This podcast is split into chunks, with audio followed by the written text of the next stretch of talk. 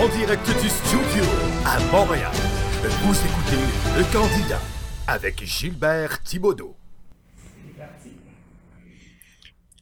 Ah.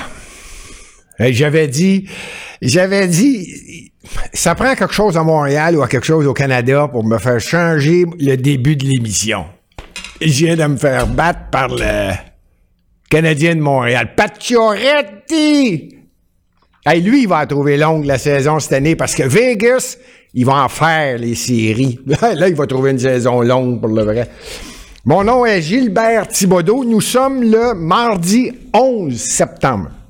Vous écoutez le candidat. Aujourd'hui, nous recevons deux candidats du Parti conservateur du Québec. Monsieur François Picard de Drummond-Boisfranc et Monsieur Pierre Lacombe de Répentigny. Mais avant, j'ai deux hommages. Ça m'impressionne. Il y a des choses qui m'impressionnent, mais là, là, ça mérite un hommage. Le Festival de Saint-Tite. Et là, j'ai fait le tour, puis je suis allé voir l'historique. Vous rappelez-vous de ça, l'Expo 67 à Montréal? Bon, ben, le Festival de Saint-Tite, ça a commencé en 67. Dans la ville, il y a à peu près 3000 personnes, citoyens de Saint-Tite. Là, c'est la famille Boulet. Ça vous dit-tu quelque chose? Premièrement, la ville se spécialise dans le cuir. Ils travaillent le cuir. Il y a des usines de cuir, dont, évidemment, le, festival Western provient, évidemment. Le cuir, ça vous dit quelque chose dans le Western, ça? Et la famille Boulet fait le premier festival en 67. Ce qui m'a impressionné, pourquoi l'hommage, tenez-vous bien, là je te vite, là, sachez que Céline Dion est allée. Est allée, elle, en... Hmm, je pense que c'était en 2002.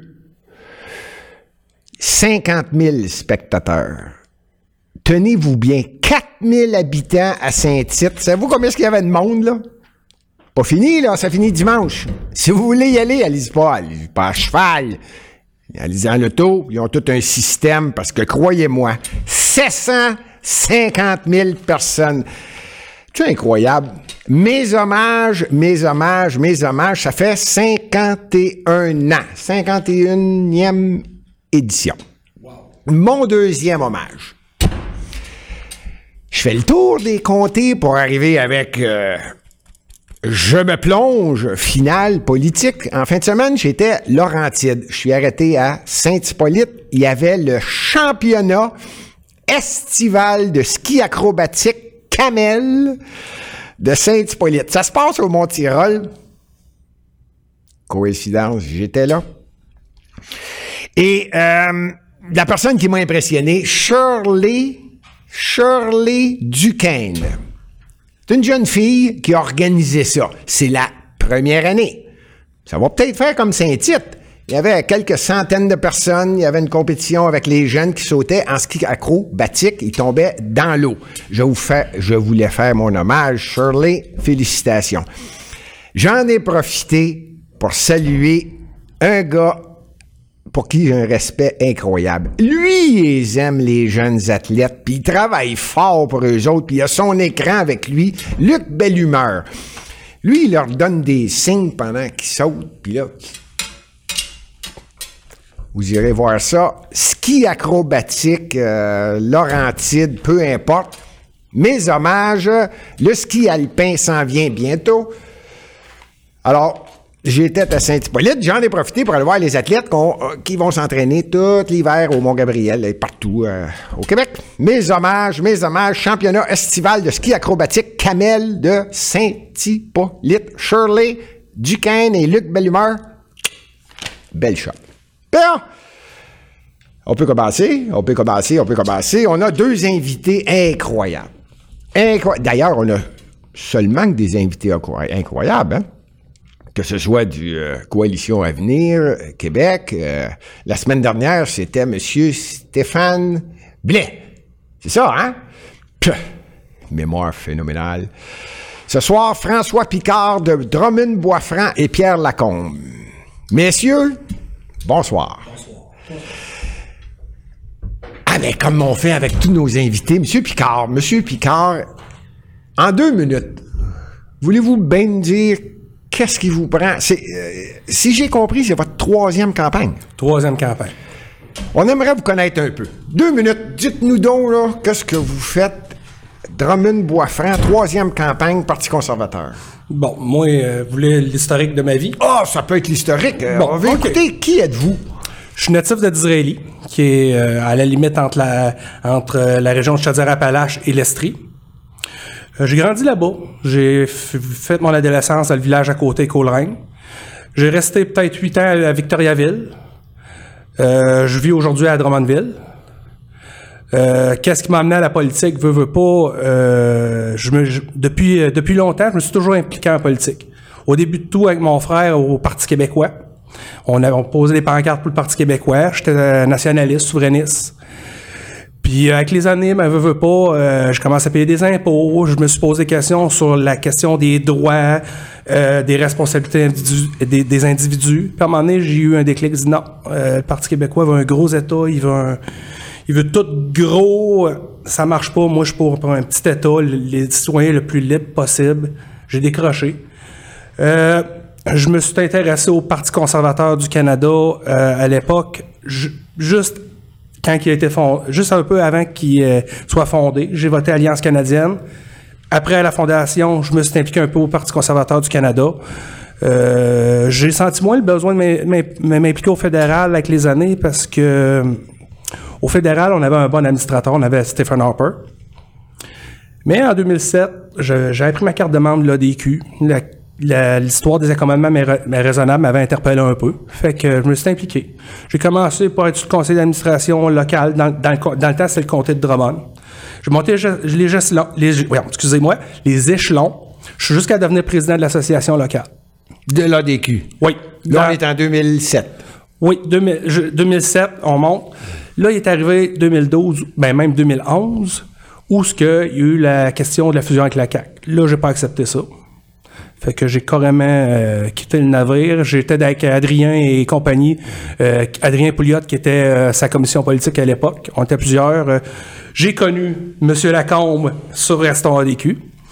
Euh, et qu'à un moment donné, j'étais devenu un orphelin politique. Jusqu'à temps que le Carvé m'interpelle, puis il me dit Hey, viens, viens à un, événement. Je m'en à Québec. Je vais à l'événement. Ah, c'est intéressant.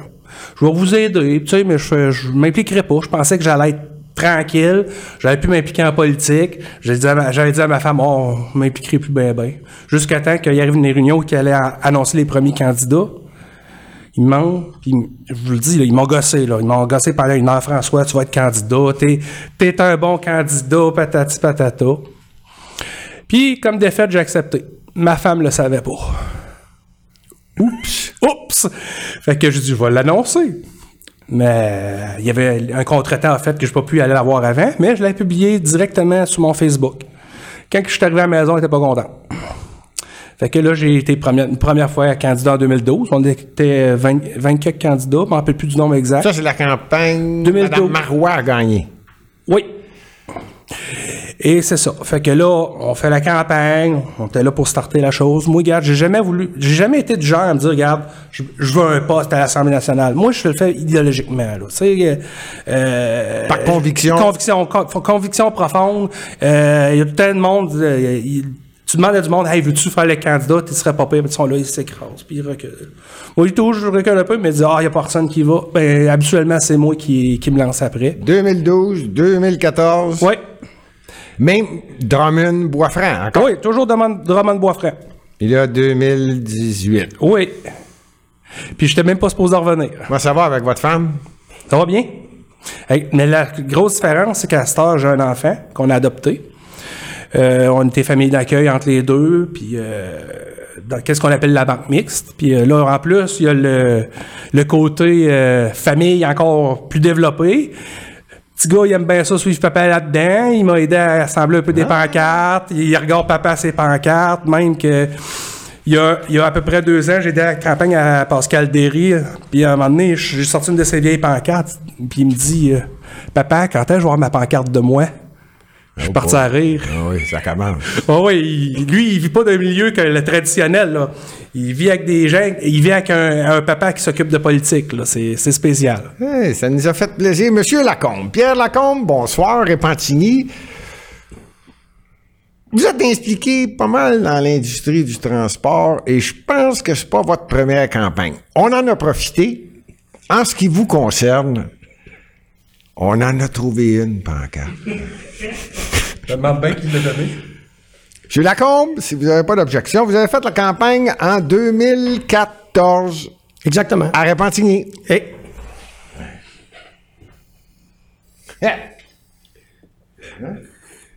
C'est bien vous, ça? oui, absolument.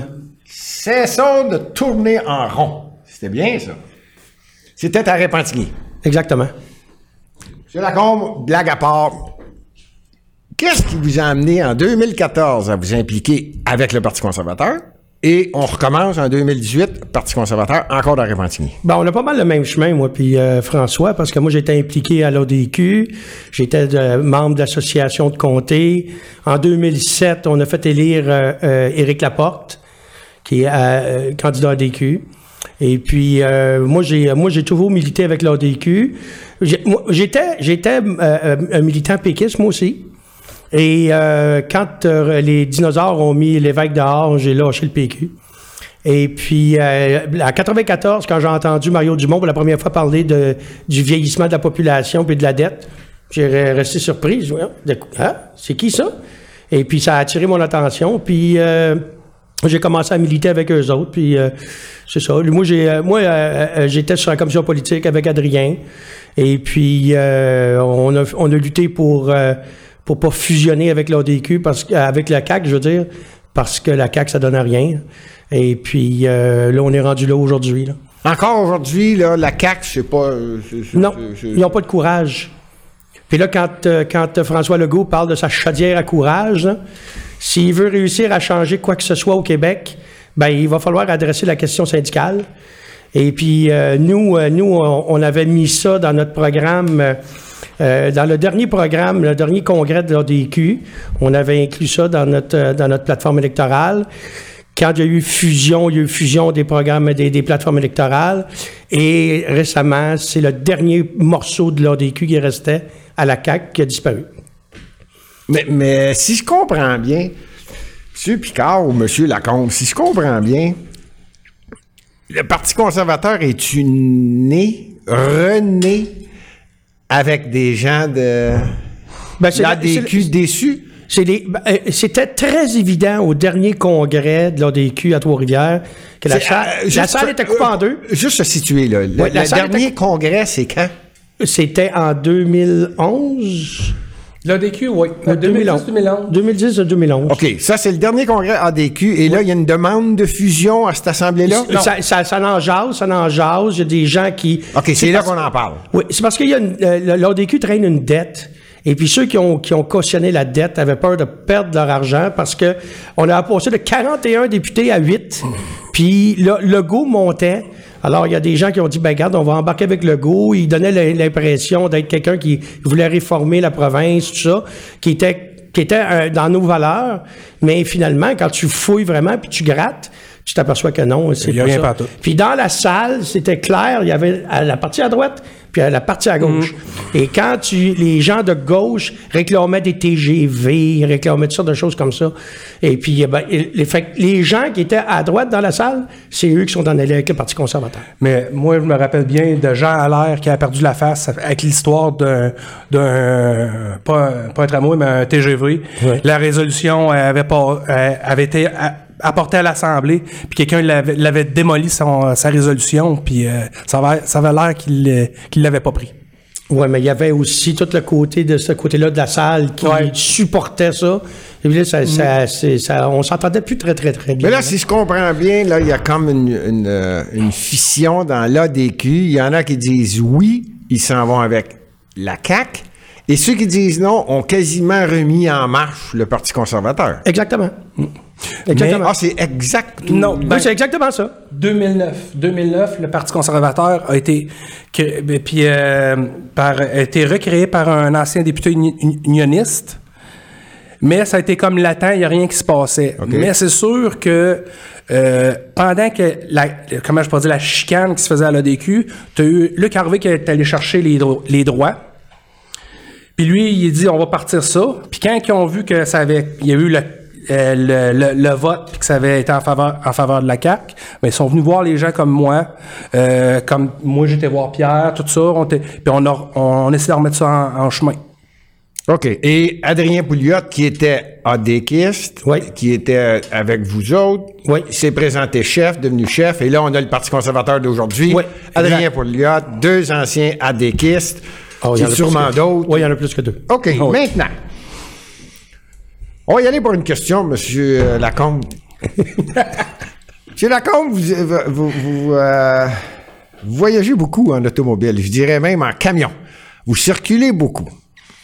Vous êtes conscient du prix de l'essence, vous êtes conscient de ce qui est en train de se passer, puis elle va être facile la question, là. On le sait que c'est taxé, vous devez être un des premiers qui le sait, qu'on est taxé sur l'essence. Avez-vous une position là-dessus? Ben nous, on veut abolir la, taxe sur le carbone, le fonds vert. On veut diminuer le prix de l'essence. Mais là, là, les gens, là, particuliers, quand ils vont, ils vont euh, mettre de l'essence dans leur voiture, ils vont payer moins cher. Mais là, ça a beaucoup plus de répercussions que ça. Parce que tout le transport, les compagnies de transport, ils vont faire les livraisons. Euh, le, brocoli qui arrive là, de Californie, là, à un moment donné, tu t'en, mets du fioul là, dans ton truck, mais ça augmente les prix de tout. Ça a une incidence sur toute l'économie au grand complète. C'est une, une des meilleures choses qui peut arriver pour l'économie québécoise, c'est qu'on baisse les taxes sur l'essence. Il y a plusieurs autres aussi aspects, parce que là, euh, avec le log électronique dans les camions, on est obligé de s'arrêter. Hein? Et euh, des stationnements, il n'y en a pas beaucoup. Puis les opérateurs, les, les gens qui vendent le fuel, les, les truck stops, là, de plus en plus, c'est des card locks qui mettent sur une machine, tu mets ta carte, puis il n'y a pas de stationnement. Mais pourquoi ils font ça? Parce qu'ils peuvent pas se permettre d'avoir des grands stationnements, entretenir ça. Ils vendent pas de fuel parce que tous les gars vont fueler en Ontario. Et ils s'arrangent à en mettre juste assez pour se rendre en Ontario. Là, vous parlez en tant que camionneur, mais je veux bien Ouais. comprendre, c'est à ce point-là. Oui. Dans le transport, l'ensemble du camionnage, l'industrie du camionnage, les gars choisissent leur place pour faire le plein. Ben, écoute. Combien? 10 cents, 10 cents du litre, là. OK? 10 cents du litre, là, pour un camionneur, qu'on met 500 litres par jour facile, là, quand on voyage beaucoup. Bon, ben, à la fin de l'année, c'est 12 500 piastres. 12 500 dollars de moins. Un camion. Un camion. Si t'en as 10, c'est 125 000 piastres. Hey, c'est important, ça, là, là. Ça, au niveau de l'entretien, le salaire des employés, euh, l'investissement des entreprises. Et là, si tu achètes ton carburant au Québec, parce que là, le premier, une grosse chaîne de truck stop aux États-Unis, c'est Flying J. Le premier Flying J au Canada, c'est à Vaudreuil. Puis là, il est complètement détruit. Ils l'ont rasé. Ils ont fermé. Ils ont ouvert des Flying J euh, en Ontario, mais ils ont rasé ça là, au Québec. Ils vendaient pas de fioul. Ça, c'est une des promesses là, du Parti conservateur. Oui, Réduction de la taxe. Oui. On peut-tu le chiffrer? Là? Ça veut dire quoi? Là? On- au lieu de payer 1,45 la pompe, on, à la pompe, on paierait combien le litre? Là? On- Ben, le- le- la taxe sur le carbone, c'est déjà estimé présentement à 4 cents et demi. Déjà là, il y aurait un 400 et demi de moins Oui, en oui. éliminant la taxe Oui, carbone. mais là, c'est parce que la, la taxe du carbone, ça fluctue parce que ça dépend de combien. Puis là, euh, euh, avec Ottawa, qui veulent rajouter leur. il y aurait part- une bonne économie Ben oui. la Nous, on- ce qu'on vise, c'est 10 cents. 10 cents du litre. Pareil comme en de Ontario. réduction. Oui, parce que là, en Ontario, ils l'ont baissé de 10 cents. Alors, si on veut être compétitif avec l'Ontario, il faudrait quasiment même baisser 20 cents. Mais on- au moins, on va les suivre, puis on va baisser. un- un- un- si on se rend à 10 cents, là, ça va être, ça va être, ça va être euh, très bien. Puis ça, ça, ça va se refléter dans tous les prix de tous les, les biens comme, euh, à, à consommation. C'est c'est un Tout ce facteur. qui est transporté par camion. va- Ben, que ce soit le gars de. Vidéotron qui vient poser ton câble chez vous, il met du gaz dans son truck, ben Vidéotron, il ajuste le prix avec le dépense. Et on s'en sort pas. Alors, Non, toutes les baisses de taxes, toutes les baisses de taxes qu'on peut faire, c'est, c'est, c'est tout, c'est tout positif pour l'économie. Et les gens, faut, il faut qu'ils réalisent ça. Là, tu vois, comme tu as de, euh, Québec solidaire, Ah, on va taxer les riches, on va taxer les riches, on va taxer les riches 12,9 milliards. Ils sont, sont- ils, réalisent pas que c'est pas les riches qui taxent. Tu sais, à même que, mettons, le IGA en face de chez nous, là, on voudrait lui mettre là, 25 millions de taxes municipales. Ben, la canne de bin à 1,69, elle va être rendue 3,49. C'est qui qui va payer? Ben, c'est le client. Ça, finit que le client paye à l'autre bout. Ben, c'est sûr. C'est le client qui paye, c'est les employés qui ne reçoivent pas les augmentations de salaire qu'ils devraient avoir. Et c'est aussi, à un moment donné, c'est que tu n'es plus compétitif sur les marchés. Puis la, la- la compagnie ferme, puis ils s'en vont ailleurs. Tout simplement. C'est ça qui arrive. C'est pas bon pour l'économie. Pour, pour, pour, pour aider l'économie, il faut baisser les taxes au plus possible, avoir le moins besoin de, de, de taxes, vous changez toute l'organisation de la province. Puis moi, c'est pour ça que je m'implique avec le Parti conservateur du Québec, parce que nous, on offre ce qui se fait de mieux en- sur la planète. En santé, en éducation, en gestion publique, tout ce qui se fait de mieux sur la planète, ben on l'a pris puis on, on l'a mis dans notre programme. Oh! Je vais en profiter. M. Picard, il vient de dire de tout ce qui se fait au Parti conservateur, c'est ce qu'à peu près ce qu'il y a de mieux. Non, pas, pas, à peu près, hein? Non, Le- non, non. Le meilleur. Tout ce qui se fait de mieux sur la planète, on l'a pris puis on l'a mis dans notre programme. C'est dans le programme du Parti conservateur. Exactement. Que ce soit en santé, en éducation, en n'importe quoi. Êtes-vous à l'aise pour m'expliquer un peu? Je pense que vous êtes le seul parti qui s'affirme final, décidé, commission scolaire, c'est fini. Oui, sauf qu'il y a un petit détail qu'il faut expliquer, c'est que Ça tombe bien vous êtes ici aujourd'hui. Oui, exactement. C'est que faut jamais oublier constitutionnellement les au début les commissions scolaires c'était en fonction de la religion, c'est devenu avec la langue. Fait que c'est sûr Avant, c'était les commissions scolaires. euh, catholiques et de protest- Montréal, puis ou ouais, ca- oui. OK. Confessionnel. confessionnel, c'est ça. Euh, là, il y a eu un certain amendement où ce que c'est devenu francophone anglophone? Les commissions scolaires anglophones, ça devient un peu touché parce qu'ils veulent pas les tasser. Mais au niveau francophone, il y aurait de quoi faire puis les tasser carrément. Oups, là, c'est moi qui ai un problème. On est au Québec. Ouais. On parle de commission scolaire. Venez-vous de me dire que vous allez faire quelque chose pour les commissions scolaires? Pas les Anglais, mais oui les francophones. Ça va, ça va aller selon, ça va aller selon, ça va aller selon la possibilité sur le plan constitutionnel. Parce qu'il y a des, il y a des règles constitutionnelles qu'on peut pas contourner. Mais c'est sûr que nous, notre engagement, c'est de vraiment, au niveau des commissions scolaires, les éliminer. On se comprend là-dessus?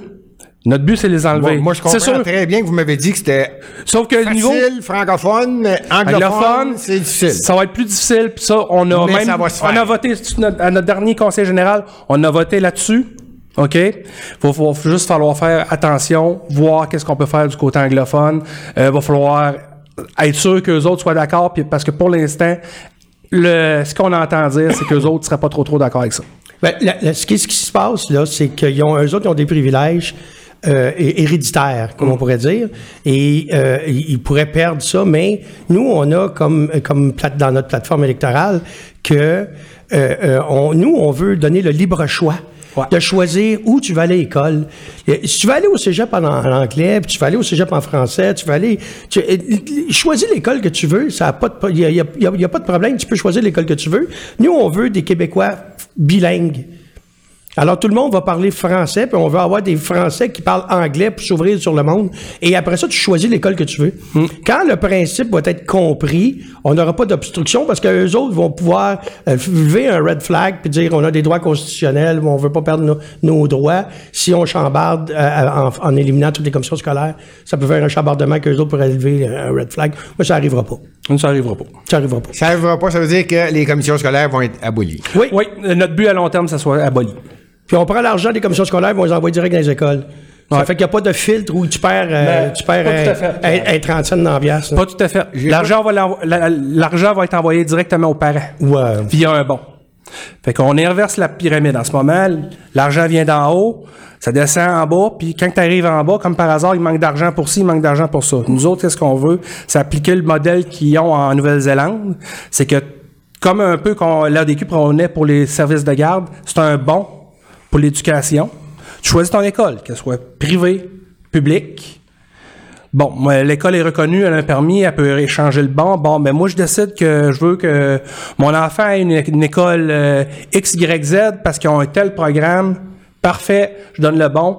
Puis si ça coûte des frais supplémentaires pour le bon, ben c'est sûr que c'est aux parents à payer. Mais le bon va être, il va, il va être là pour une instruction standard et euh, tout ce qui vient avec habituellement. Il va, il va être modulé si l'enfant euh, a des problèmes spéciaux, qu'il a besoin d'un orthophoniste ou quoi que ce soit. Mais à la base, le parent va recevoir un bon pour son enfant, puis il va choisir l'école de son choix, qu'elle soit. Peu, peu importe qu'elle soit publique ou privée. C'est clair. Ah oui, puis garde, je C'est clair. Si j'ai compris rien qu'une chose, c'est que l'argent des commissions scolaires s'en va aux familles. Ouais. Puis j'aimerais ça amener un point parce que moi, dans le secteur où ce que je suis, à Amnord, quand je fais ma première campagne, on avait une école que je pourrais appeler rebelle. Amnord, ça, c'est où est-ce qu'il y avait les fromageries? Non, Amnord, c'est juste un peu avant. je sais pas si je vais vous perdre, pas loin de Saint-Martyr, c'est proche de Disraeli. Ben, c'est pas loin de Ham-Sud. Oui, oui, Amsud, oui, oui, ça, je suis d'accord. Mais qu'est-ce qui arrive, c'est qu'il y avait, eux autres, des années 90, ils ont voulu- la commission scolaire a voulu fermer leur école secondaire. Se sont une bout. Ils ont fait une école privée en, en système coopératif. L'école a, a- excuse-moi l'expression, a toffé. Mais là, qu'est-ce qui arrive en ce moment, c'est que le gouvernement paye pas tous les, frais et tout. Fait que là, l'école, en 2013, a dû fermer parce que manque d'élèves et quoi que ce soit. Mais l'école a quand même duré un bon euh, presque 15-20 ans en essayant de survivre avec le système privé. Nous, qu'est-ce qu'on veut, c'est que des gens qui ont des initiatives comme ça, là, ça sera pas un rond de cuir en haut, il va décider que si l'école ferme ou pas, ça va être les gens au niveau local. J'ai vu des économies se faire là-bas, ça n'a pas de sens. Le prof, le soir, il venait le concierge, il y a un autre prof qui faisait les payes le vendredi, des affaires que tu verras jamais dans une école euh, publique. C'était c'était fou comment il a trouvé des moyens de sauver des, des frais. Le salaire était... il- les gens qui étaient profs à cette école-là, ils croyaient. Ils se donnaient des salaires de 28 000 par année. Puis il, était, il avait été à l'université pour devenir prof, là. Fait que non, non, regarde, c'est, c'est, moi, j'aimerais ça être capable d'offrir ça à ma population pour dire, regarde, vous voulez rouvrir l'école? Parfait, regardez, à ce temps, vous pouvez avoir full, euh, full financement à partir du bon d'éducation des parents. Tu peux éviter des, des décisions qui viennent d'en haut, qui n'ont pas de sens aux, gens, aux yeux des gens d'en bas et rouvrir des écoles. OK. Je vous écoute. Je donne la chance. Vous êtes ici pour vous exprimer, Parti conservateur du Québec. On a reçu Adrien Pouliot, euh, votre chef, il y a quelques mois. Et euh, le but de l'émission est de vous donner la parole. Ce que je sais, M. Lacombe et M. Picard, c'est que le Parti conservateur est contre la gestion de l'offre. Absolument. Donnez-moi votre position, M. Lacombe. Vous êtes le premier qui a répondu, là. Donnez-moi votre position sur je suis contre et quelques arguments là, qui sont solides en votre faveur contre la gestion de l'offre. OK. En, en affaires, euh, il y a des principes de base et euh, le modèle de la gestion de l'offre, c'est une mauvaise bonne idée. Ça serait une bonne idée si ça serait comme ça partout sur la planète, mais c'est pas comme ça partout sur la planète. Alors c'est, c'est ça devient une mauvaise idée parce que tu enchaînes les producteurs à produire une certaine quantité et là, ils sont obligés d'acheter des permis. Alors finalement, c'est, c'est, c'est des, c'est, ça, ça rajoute sur le prix. Et c'est, c'est là que tu deviens euh, euh, euh, une proie facile à la compétition. C'est pour ça qu'ils sont obligés de mettre des tarifs de 300% aux douanes pour pas que les produits étrangers rentrent parce qu'on n'est plus compétitif. Et là, là, tu as des producteurs qui pourraient produire, mais ils n'ont pas le droit. Alors là, le gars, il peut pas, il peut pas, euh, il peut pas euh, euh, innover. C'est, une industrie morte. Finalement, il, se passe plus rien là-dedans. là. Les gars sont sur le cruise control, puis ils s'en vont, les deux pieds sur le pouf. Peux-tu rajouter un point? Ben, allez-y, allez-y. Personnellement, la gestion de l'offre, je suis d'accord avec euh, Pierre, je suis contre. Mais il y a une affaire importante aussi à, à- à rajouter. C'est pas le domaine du provincial. On a pris position, mais on n'a pas d'affaires là-dedans. Fait que qu'est-ce qui va se passer au fédéral? Regarde, on va vivre avec. Tu sais, euh, quand j'ai vu, moi, que- moi qu'est-ce qui m'a dérangé dans les derniers- dans les dernières semaines, c'est de voir Philippe Couillard, euh, Manon Massé, euh, Jean-François Lisée, euh, François Legault, hey, on est, on est pour la gestion de l'offre. Ils ont fait les belles-mères, là. C'est pas de votre juridiction. Vous avez entièrement raison. Ma question était tout simplement de savoir la position du Parti conservateur, mais vous avez entièrement raison. Le Parti conservateur le Parti libéral, peu importe le parti au Québec, peut Mais- juste jouer à la belle-mère, je suis d'accord. Et voilà. Mais nous autres, qu'est-ce qui va arriver? C'est que si, si la gestion de l'offre tombe, on va être là pour aider. OK? La position, c'est ça. On, on, on se met pas la tête dans le sable. On dit qu'on est contre, mais sauf qu'on n'ira pas faire la belle-mère puis dire, hey, nous autres, on va, on va, on va être pas au contre. Regarde. On est, oui, par principe, dû à nos valeurs, on est contre. Mais la journée que ça tombe, le provincial a un jeu, un jeu euh, l'agriculture, c'est une responsabilité partagée.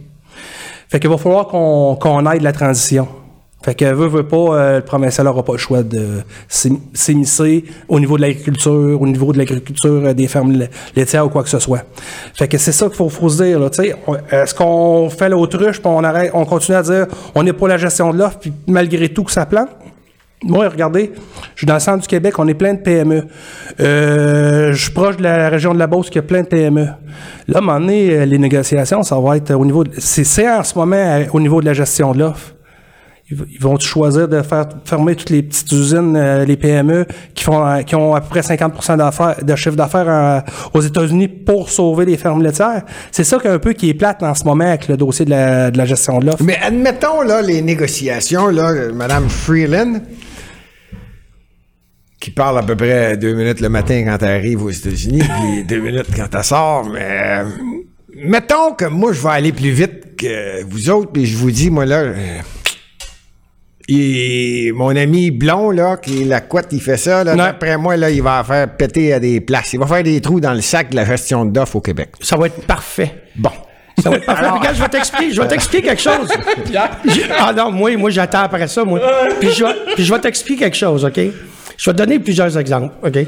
Il y a, il y a, il y a en Estrie une productrice de fromage qui fait le fromage qui s'appelle Au gré des champs. Puis elle, elle envoie ses vaches pâturées dans les champs où il y a des fleurs. Ces vaches mangent les fleurs et ça donne un goût au lait qui donne un goût à son fromage absolument incroyable. OK. Elle, elle voudrait augmenter sa production, puis elle, elle pourrait vendre son fromage partout au monde. Elle peut pas. Faut qu'elle achète des quotas pour avoir d'autres vaches. C'est l'explication que Ça, c'est une chose. Ça, c'est une chose. Elle, là, elle peut pas, elle peut pas progresser. Oui. On a plein de fromagers qui sont pris dans cette situation-là. Deuxième chose, c'est que quand le tanker, là, va chercher le lait chez les, les- dans les fermes laitières, là, tu as plusieurs qualités de lait. OK, mais ça se ramasse tout dans le même tanker. Alors, quand les gars ils font des fromages, ils ont besoin d'un lait spécifique avec plus de protéines, avec ci, avec ça, avec ça, euh, eux pourraient faire... Tu sais, tous les petits producteurs pourraient faire du lait de niche pour leurs clients alentour d'eux autres, les fromageries, puis tout ça, qui ont besoin d'un lait spécifique, puis le reste, le lait générique, ça va dans le tanker. Ben, c'est ça, que, c'est ça qui va arriver quand la gestion de l'eau va tomber. Troisième chose, là, là, il y a une grosse guerre. là. le lait diafiltré sont obligés d'importer du lait des États-Unis. Comment ça, ils sont obligés d'importer du lait des États-Unis? Parce qu'on a des quotas de production et puis ils peuvent pas le produire, ce maudit lait-là. C'est c'est complètement niaiseux. C'est- complètement niaiseux. Quand tu as une demande de production, ben, les producteurs, ben, ils produisent. C'est payant pour qui, ça, de dire, moi, je le, je le répète, euh, François a bien raison, le, Québec agit en tant que belle-mère. C'est au fédéral que ça doit se passer. Mais, on continue quand même dans le sujet pour avoir l'idée, au Québec, là, qui a avantage à dire, j'ai besoin de la gestion de l'offre, il faut pas perdre ça. Parce que là, Conservateur, vous avez de l'air d'un paquet de saumon, là, tu sais, que vous en allez dans le courant à l'envers de tout le monde. Tout le monde suit le courant descendant, dit non, Parfait non, non, comme non, ça. faut garder ça. Moi, j'avais déjà compris tout ça. hein. Mais qui, qui a un avantage à ça? hein? Il y a à peu près 500 personnes au Québec qui ont des maudites belles jobs. OK, puis eux autres, ils veulent pas perdre leur job. Puis ce que j'ai appris en fin de semaine, c'est que la financière agricole qui donne des prêts aux fermiers, c'est tu sais qui qui gère ça? Euh, Non, mais je suis bien content de l'apprendre. Ouais, c'est les gens de l'UPA.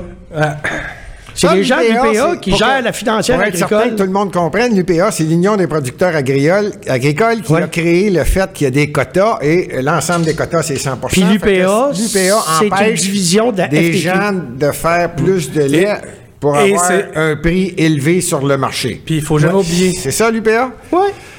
L'UPA, c'est un monosyndicat. Les, les, euh, les agriculteurs sont obligés de le financer.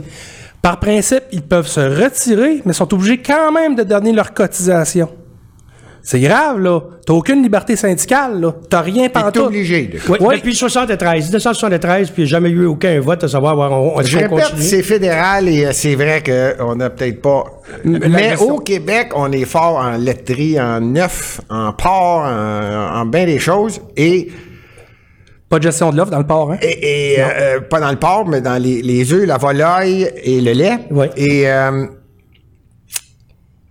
euh, Philippe Couillard, François Legault, Jean-François Lisée, là, ils arrachent toutes les, les chemises. Là. Ben, non, non, non, non, non, non, il faut garder la gestion de l'offre. Puis, euh, T'as oublié le sirop d'érable. hein? Ouais. Le, le sirop d'érable, je vais y revenir. euh, Ouais, mais ça, c'est provincial. Là, on a d'affaires là-dedans. c'est ça, je vais y revenir parce que ça, c'est provincial. Mais là, pour finir sur ce sujet-là de la gestion de l'offre, répétez-moi comme faut, là, mais de façon très, très claire, qui a avantage à ce que, je vais me prendre comme exemple, là, je vais- que j'aille acheter une peine de lait qui coûte cher parce qu'il y, a il y a une gestion de l'offre. Qui a un avantage à faire ça? Ben, les syndicalistes.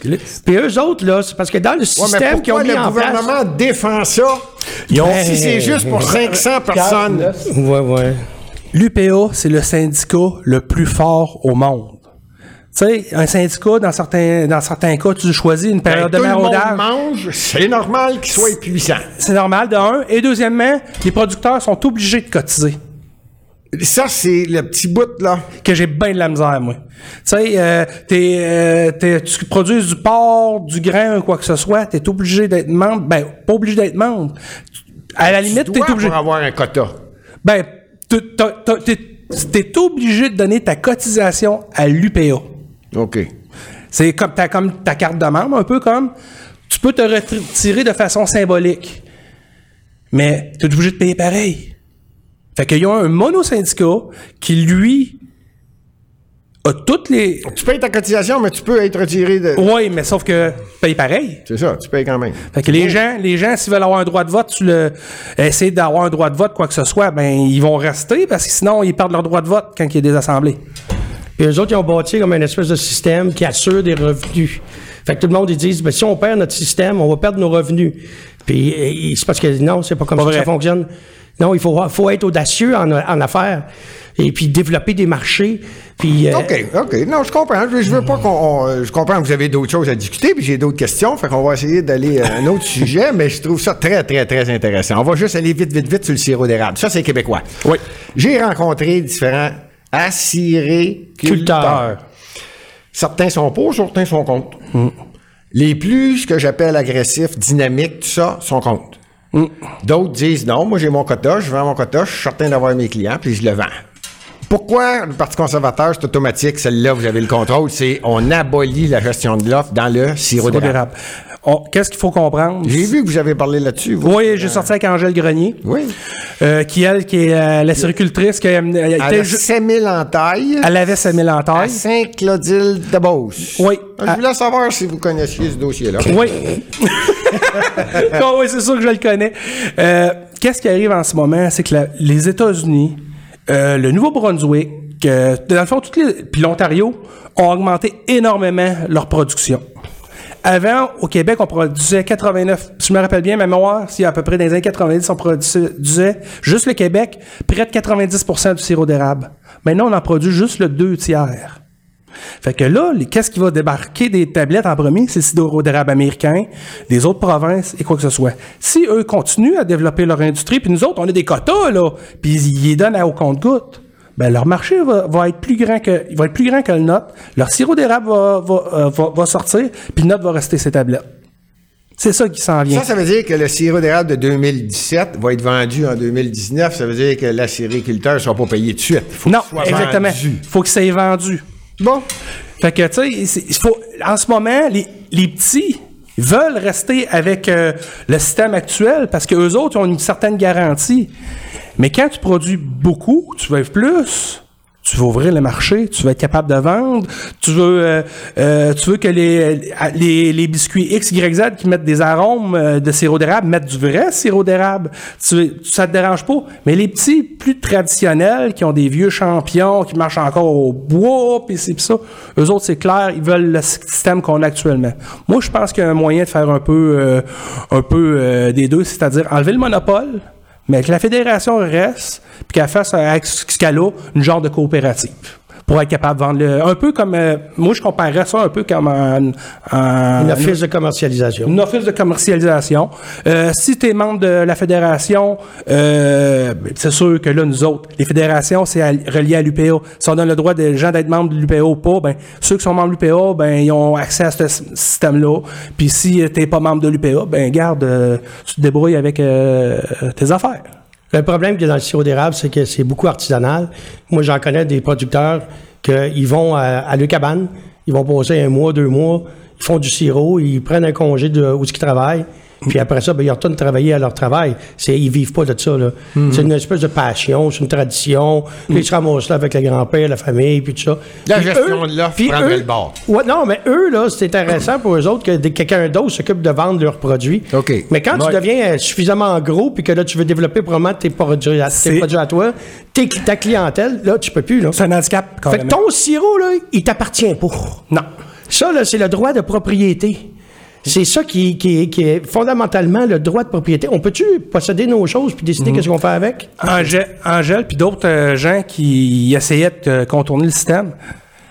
Garda arrivait avec un fonctionnaire de la fédération. Imaginez, là, t'as des gens de- d'une compagnie comme Garda, quasiment la police, qui arrivent, puis t'as pas le droit de rien faire. Là. Ils arrivent, mettre des sceaux, puis ci, puis ça, puis euh, ils peuvent rentrer, ils, ils ont des mandats de rentrer chez vous, puis euh, ça n'a pas de sens.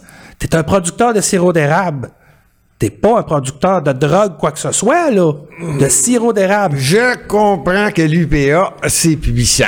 Ouais. Est-ce que j'ai pas mal compris? Oui, puis nous autres, on les confronte. bien compris. Monsieur Lacombe, vous avez dit, vous vous gênez pas pour le répéter, qu'il y a trop de taxes.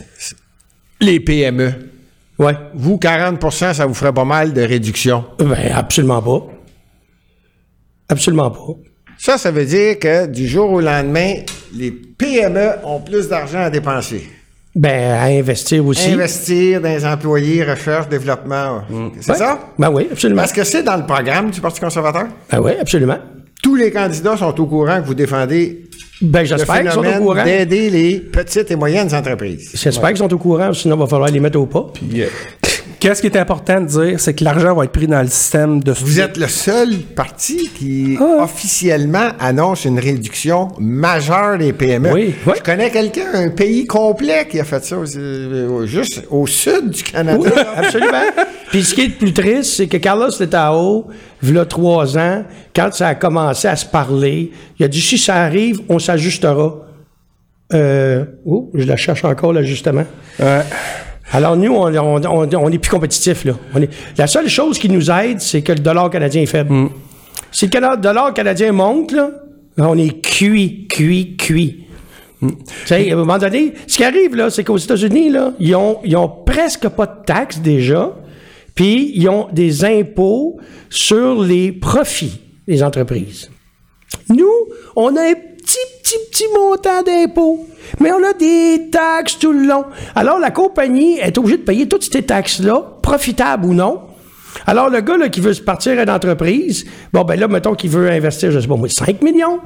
Mais là, là, déjà, là, juste en, en taxes de vente, puis des taxes sur les assurances, sur l'électricité, sur le téléphone, sur ci, sur ça, ça égruge que là, puis c'est la masse salariale, puis tout ça, ben ça y engruge beaucoup. Fait que finalement, il reste, il reste pas, il n'y a pas 5 millions. Fait que là, il est obligé de couper dans sa machinerie, il est obligé de. Puis là, ça, c'est- puis là, à un moment donné, ça augmente ses coûts, là. Là, la, la- la patente qu'il veut produire, lui, là, là, il pourrait la faire à une pièce, mais là, non, on va tomber de pièce et 20. Donc, on coupe. Vous aviez quelque chose à ajouter? Oui, c'est que qu'est-ce qui est important de dire? Où est-ce qu'on va prendre l'argent? En ce moment, les entreprises reçoivent des subventions, des crédits d'impôt pour 3,1 milliards. OK? C'est gros, là. Fait que nous autres, on prend cet argent-là, au lieu de le donner à des gens privilégiés parce qu'ils ont des lobbyistes pour aller chercher des subventions ou quoi que ce soit, ben, on le donne à tout le monde. On le donne à tous les gens qui sont en affaires, 40% de baisse d'impôt. Aussi Ah, simple que ça. oui, au lieu d'en C'est à coup nul. À des, aux amis, euh, coup nul. Ça coûte nul. Dans votre budget- Ce qu'on ne chargera plus en taxes, c'est l'argent qu'on Non, donnera plus en, en subvention. Euh, Est-ce que M. Pouliot a sorti le- le- votre cadre financier? oui. oui. Il est sorti, là. Oui. Ah, au moment où. euh, désolé. Il est sorti aujourd'hui. euh, Aujourd'hui. donc, il l'a sorti, malheureusement, on ne l'a pas. J'aurais pu vérifier certaines choses. On va croire ça. Moi, j'avais une question. Avant qu'on aille un peu plus loin sur euh, vos, quartiers, vos comtés respectifs. Vous êtes un grand défenseur des armes à feu, Oui. Monsieur Picard. Oui, une, une compétence fédérale. C'est une compétence fédérale. D'où mon, mon, euh, mon aversion avec un registre provincial des, des armes de chasse. C'était ma question. Vous n'êtes pas pour un registre d'armes à feu au provincial. Exact. Expliquez- Expliquez-vous un peu, mettons. Ben, regardez, en 2012, j'ai créé la page Tous contre un registre québécois des armes à feu. Euh, je voyais les gens qui, oh, ça va être encore comme au fédéral, ils allaient se rendre à Pleuvante, puis ci, puis ça. Non, ça marchait. On a réussi à faire un genre de lobby au Québec pour contre un registre provincial. On a réussi à amener sa place publique que c'est pas vrai que les Québécois veulent de ce registre-là. Par bout, les sondages mettaient 50-50 de la population. C'est toujours, tout le temps, on se le cachera pas. C'est Montréal versus les régions. Hein, les régions, là, papa, papa va à chasse. Montréal veut un registre des armes à feu, les régions en veulent pas. Montréal, Montréal, puis même là, j'ai fait 13 ans de tir IPSC, qui est du tir de, de- de combat euh, d'un club de tir. Les gens, les anglophones de Montréal, les gens de la communauté ethnique, eux autres, ils en veulent pas non plus à Montréal. Parce qu'il y en a beaucoup. La moitié, la moitié des gens là, qui font, faisaient la, on faisait des compétitions euh, provinciales, la moitié des gens venaient de Montréal. Puis, trois- puis la plupart des gens qui viennent de Montréal, c'est pas des franco-québécois, des qu'est-ce qu'on appelle traditionnellement québécois de souche. C'est des gens de, de descendance grecque, italienne, beaucoup d'anglophones. Ces gens-là, ils supportent le Parti conservateur du Québec. Pourquoi? Entre autres, À cause de ça. Parce que moi, personnellement, les- comme je l'ai dit tantôt, les belles-mères qui jouent des compétences des autres, excusez-moi. oui, mais là, on parle du registre du Québec. Oui, ils n'ont pas d'affaires là-dedans. C'est que là, ils ont les. nos 100, ben, pas 125 parce que Mme Roy, Sylvie Roy, a, changé son d'épaule quand elle avait plus de parti officiel pour elle. Mais se sont tous écrasés, c'était la question. Moi, quand été à déposer la pétition avec Guy Morin à l'Assemblée nationale, on en regardait, là. Sylvie a déposé la pétition. Même ceux qui ont voté théoriquement contre à la fin, les, les députés caquistes, quand ils ont déposé la pétition, ils ont resté assis. Ils ont- il s'est rien passé. Après, les autres pétitions étaient déposées, ça applaudissait, pas de problème. Ils n'ont pas aimé se faire dire par, la par les 58 500 personnes au Québec, dire on n'en veut pas de ce registre-là. Moi, pourquoi je suis en politique, là? Cette fois-ci, parce que je voulais pas m'en revenir. C'est quand j'ai vu ça à l'Assemblée nationale, ça a fait un déclic. Là, il arrive quoi à l'Assemblée nationale avec ça, là, le projet de... Ben là, au, mois, au mois de janvier, il y a, il y a la- si je me rappelle bien, c'est le 28 janvier. Toutes les armes à feu sont supposées être théoriquement enregistrées. Actuellement, les gens qui ont une arme à feu doivent le faire d'eux autres mêmes. Oui, exactement. Volontairement. Oui, Et ça doit être terminé en janvier 2019. oui, exactement. OK. Et... Et... Ben, euh, je peux vous dire que la plupart des gens veulent pas le faire. Ça va finir comment, ça, selon vous? Ils vont foncer les gros yeux. La Sûreté du Québec va essayer de faire peur. Mais sauf qu'à un moment donné, s'ils vont trop loin, ben ça va aller en cours. Puis le- les juges vont dire Ah, regarde, c'est pas de votre juridiction. Parce que là, euh, en ce moment, comment que la loi fédérale fonctionne, tu as un poste qui s'appelle le contrôleur des armes à feu. OK? C'est un fonctionnaire, c'est une loi fédérale, mais c'est un, ministre provincial qui doit s'en occuper, à moins que la province retourne la- En tout cas, mais au Québec, avec l'île du Prince-Édouard, on est les seuls qui a décidé qu'on prenait le ministre, puis on donne ça à la Sûreté du Québec. Mais la Sûreté du Québec, c'est pas un législateur, c'est un corps policier. Mais ils essaient d'interpréter la loi à leur façon. Mais c'est à cause qu'à un moment donné, ça va dans les tribunaux. Fait qu'ils vont essayer de tenir ça tranquille, j'ai l'impression. Moi, personnellement, mon, mon intention, là, j'ai- je veux contourner la loi. Moi, qu'est-ce que je vais faire? C'est une loi pour les armes qui sont au Québec, mais rien qui m'en- m'empêche de me louer un locker puis entreposer en Ontario. Bon. On a même des trucs. Mais là, il y a quelque chose, par, il y a quelque chose, par exemple, j'aimerais ça rajouter, OK? Parce que là, les gens pensent qu'on n'a pas de cœur, qu'on n'est pas sensible, qu'il y a des, il y a des, des drames, là, avec des armes à feu, OK? Là, en- à un moment donné, j'ai fait une petite recherche là-dessus, là. En 2016, au Canada, au grand complet, il y a eu 646 meurtres par arme à feu. Il y en a là-dessus 141, c'est le crime organisé. Ça, c'est les mafiosi, puis les motards, puis les gangs de rue qui se tirent Des dessus. armes enregistrées. Puis des armes enregistrées. Il y en a eu 147 que c'était sur des réserves autochtones. OK, puis là, il en restait 300 quelques... quelques 360, je vous suis. Ouais.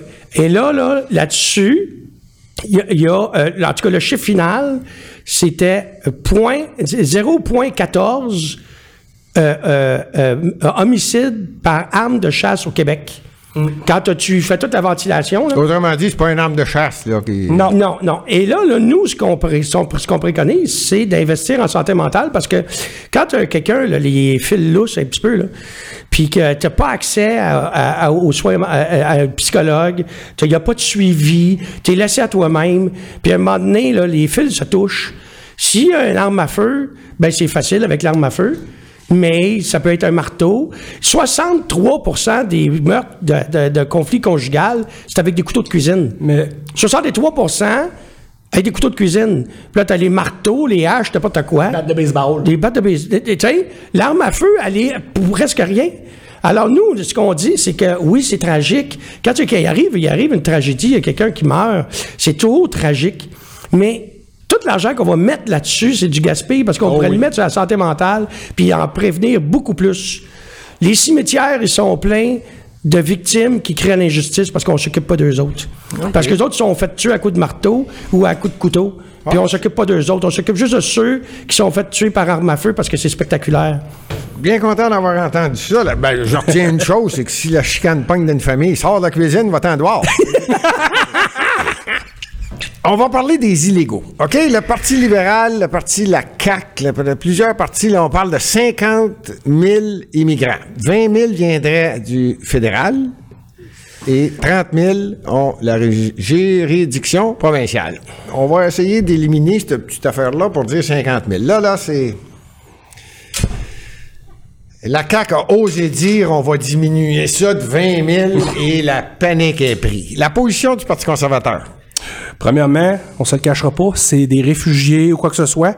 C'est pas des gens qu'on va chercher selon pour les- leurs compétences pour l'emploi. Donc, c'est de juridiction fédérale. Il y en a 20 000 qui de juridiction fédérale. À ce qui semble, de ce que j'ai compris qui est clair. Il y en aurait 30 000 que c'est le provincial qui fait son choix et surtout qui peuvent être des immigrants ou des réfugiés économiques. ou- Alors, Mais nous autres, au Parti conservateur, c'est pas compliqué. Nous autres, on veut des gens qualifiés qui sont capables de travailler. Fait que dans les gens qu'il y a là, là, est-ce qu'ils sont capables de prendre une job de- du jour au lendemain? Parce qu'un un système d'immigration... c'est pas le nombre qui vous fatigue, c'est la qualité de l'immigrant. Et voilà. Nous autres, là, regarde, faut, faut comprendre une chose.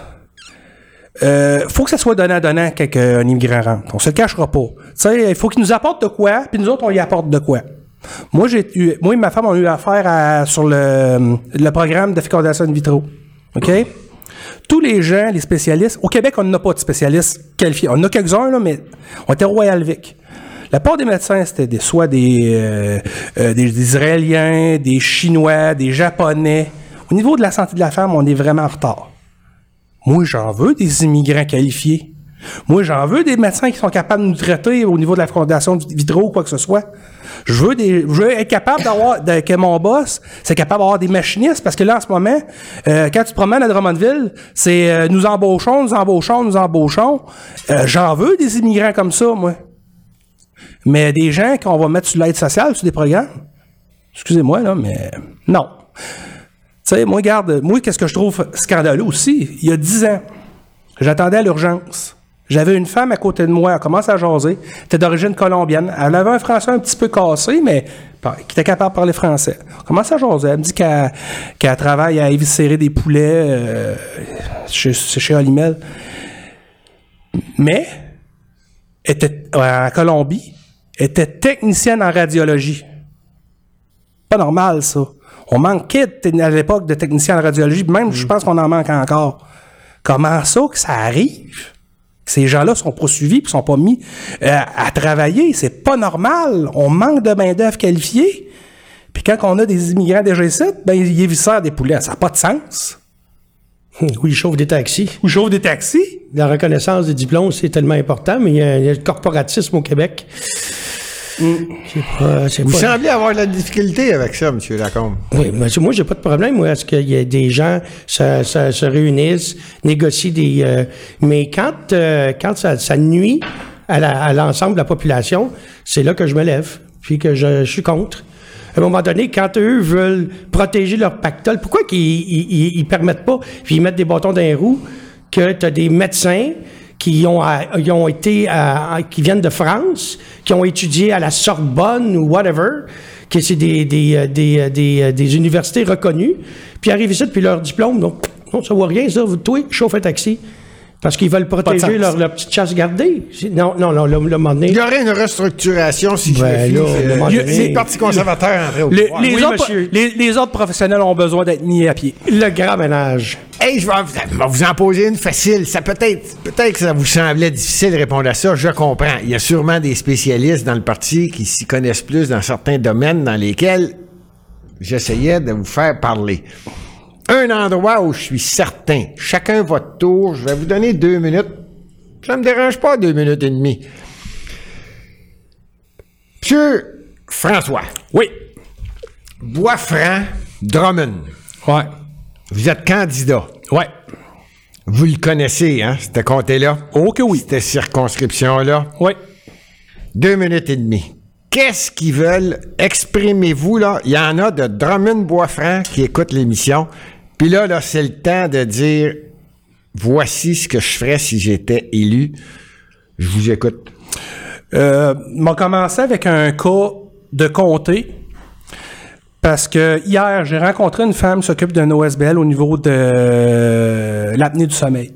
Elle a rencontré l'actuel dé- député, M. Schneeberger. Il a pris sa demande parce qu'en ce moment, qu'est-ce qui arrive au niveau euh, de l'apnée du sommeil, c'est que sont reconnus par la, la SAQ comme maladie, faut que tu le déclares quand tu conduis. Mais quand c'est le temps d'avoir l'assurance gouvernement, t'es sur l'aide sociale, t'as l'assurance gouvernement, puis besoin d'avoir les machines, c'est pas payé. Fait qu'elle dit, ça n'a pas de sens. Là, l'actuel député, il a amené ça à, la Chambre des communes. Il est supposé avoir donné ça à François Paradis, qui est le critique en matière de santé. Ça a l'air que l'attaché euh, politique a dit qu'il avait jamais vu ça, tout ça. Moi, personnellement, c'est un cas que moi, je me fais un privilège de défendre si je suis élu. Autre cas, moi personnellement, je suis pour le registre des pédophiles. J'ai interpellé l'actuel euh, euh, député, qui est de la CAC, qui, bien sûr, euh, son parti a été très ambivalent. Ils ont tassé ça de leur plateforme éle- électorale. Puis moi, je, je- je le talonne là-dessus. Je dis, garde, non. Lui, il, dit, il a dit qu'il voulait parler de santé. Je suis capable de parler de santé. Je veux parler de santé. Je vais même émettre un comité, euh, euh, voyons, un communiqué euh, au niveau de la santé aux journaux prochainement. Mais ça veut pas dire que nos- enfants doivent passer à côté. Là. Moi, la sécurité de mon enfant, là, excusez-moi, là, savoir s'il y a un pédophile dans le parc à côté de chez nous, je veux le savoir. Là. Je trouve ça important. Là.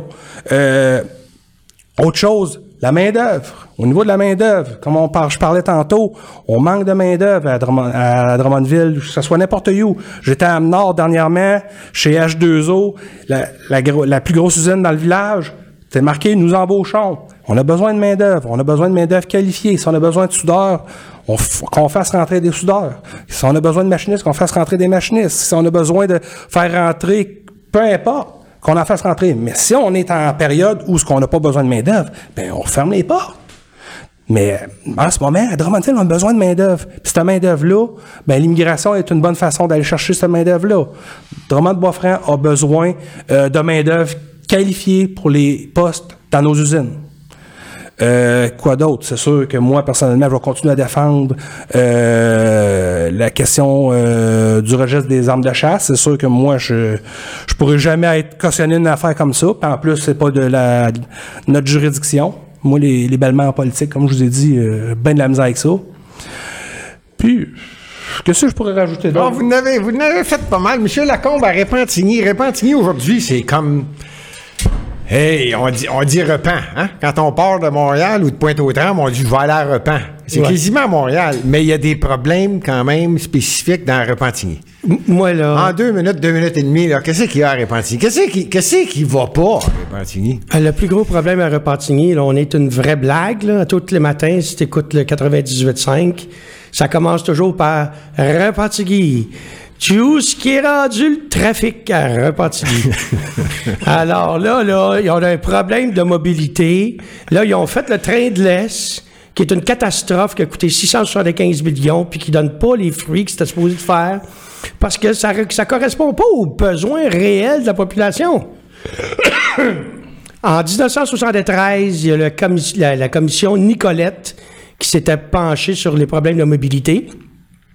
Leur conclusion, c'était que ça prenait un pont au bout de la 640 pour connecter Repentigny à Varennes. Et là, le pont ne s'est pas fait encore. Il n'y a même pas de discussion là-dessus. Et pour euh, là, nous autres, on est obligés d'aller, si on va aller sur la rive sud, d'aller pogner le tunnel. On est obligé d'y aller à Montréal. On n'a pas le choix parce que sinon, faut que tu prennes le traversier à Sorel ou que tu ailles prendre le pont La Violette. Sais, à un moment donné, là, on a un grand manque d'infrastructures, puis à, à c'est un des, gros problèmes, des gros enjeux, parce que tout ça, ça, nuit au développement. Ça nuit au développement. Le deuxième problème qu'on a, c'est au niveau des terres agricoles. Parce que là, il y a, y, une espèce de désir de vouloir s'accaparer des terres agricoles parce que il n'y a plus grand terrain à Repentigny. Ce qu'il faut faire, c'est donner une plus-value à ces terrains-là. Ces terrains-là qui abritent pas euh, des choses qui, qui sont pas déménageables. Des lockers, tu peux déménager ça, puis tu peux installer un centre de recherche qui va avoir euh, huit étages, puis qui va employer 5000 personnes. OK, utiliser différemment ce qui est le déjà territoire. utilisé. Oui, mais avec un nouveau pacte fiscal. Les gens en parlent de ça? Ben, euh, c'est euh, c'est dans les euh, dans les discussions parce que là ils, cherchent à trouver une solution à comment qu'on va faire pour dé- développer la ville sans s'accaparer les terres agricoles alentours qui sont essentielles. Et puis ben il faut il faut améliorer, euh, il faut changer le pacte fiscal. Ça nous on a déjà travaillé là-dessus pour que la ville soit plus attrayante pour attirer des investissements et maximiser les espaces pour que ça soit des, espaces qui, euh, qui aient une plus-value. Alors là, si on, améliore le transport, si on, fait le pont qui rejoint la 640 à la 30, à, à Repentigny, après, il restera juste le petit bout entre Oka et Hudson. Et là, on va avoir une vraie ceinture alentour de Montréal. Là, tu vois, il y avait un reportage à Radio-Canada euh, il y a 3-4 jours. Est-ce qu'on va interdire les camions aux heures de pointe? Mais c'est parce que les camions qui sont là, ils ont comme pas le choix. Le réseau routier a été dessiné comme ça, puis on n'a pas le choix de passer à travers Montréal. Où tu veux qu'on passe? Qu'on se fasse une petite trail à quelque part, puis qu'on écrase les, les, les puis qu'on se fasse une trail? Il n'y en a pas de chemin. Le réseau n'a pas été terminé. La 13 n'est pas finie. La 19 n'est pas finie. La 30 n'est pas finie.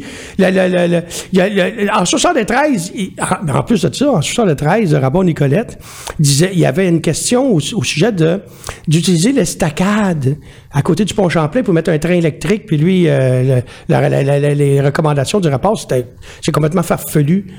Puis euh, eux autres continuent, ils continuent, ils continuent. Là, ils ont le train électrique, là. Là, ils sont contents. là.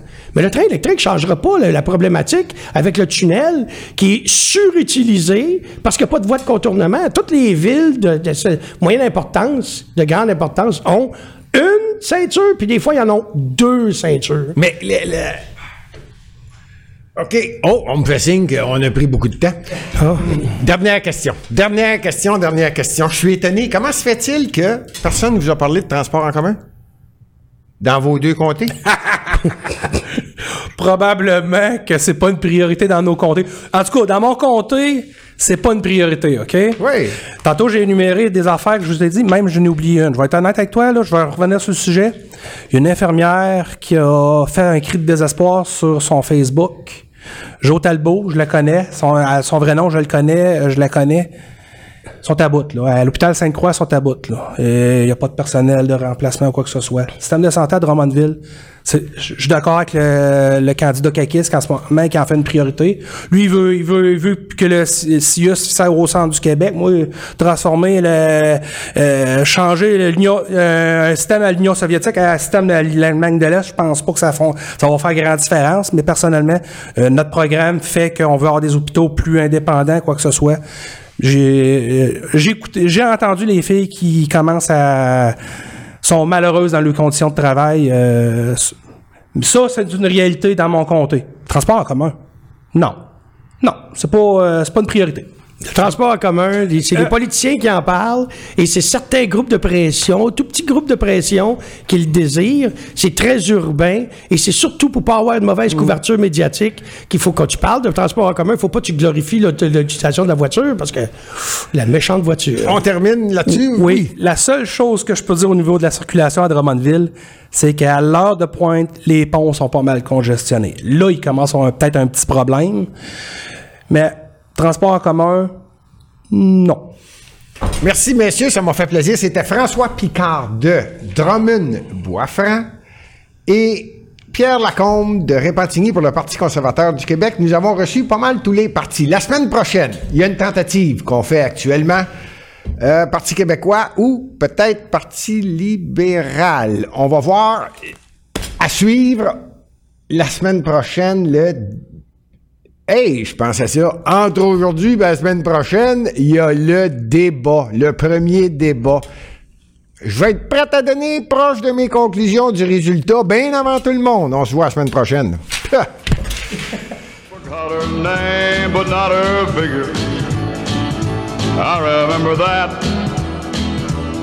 Yeah, I'm a kiss stealing, a wheeling dealing, a drug driving son of a gun.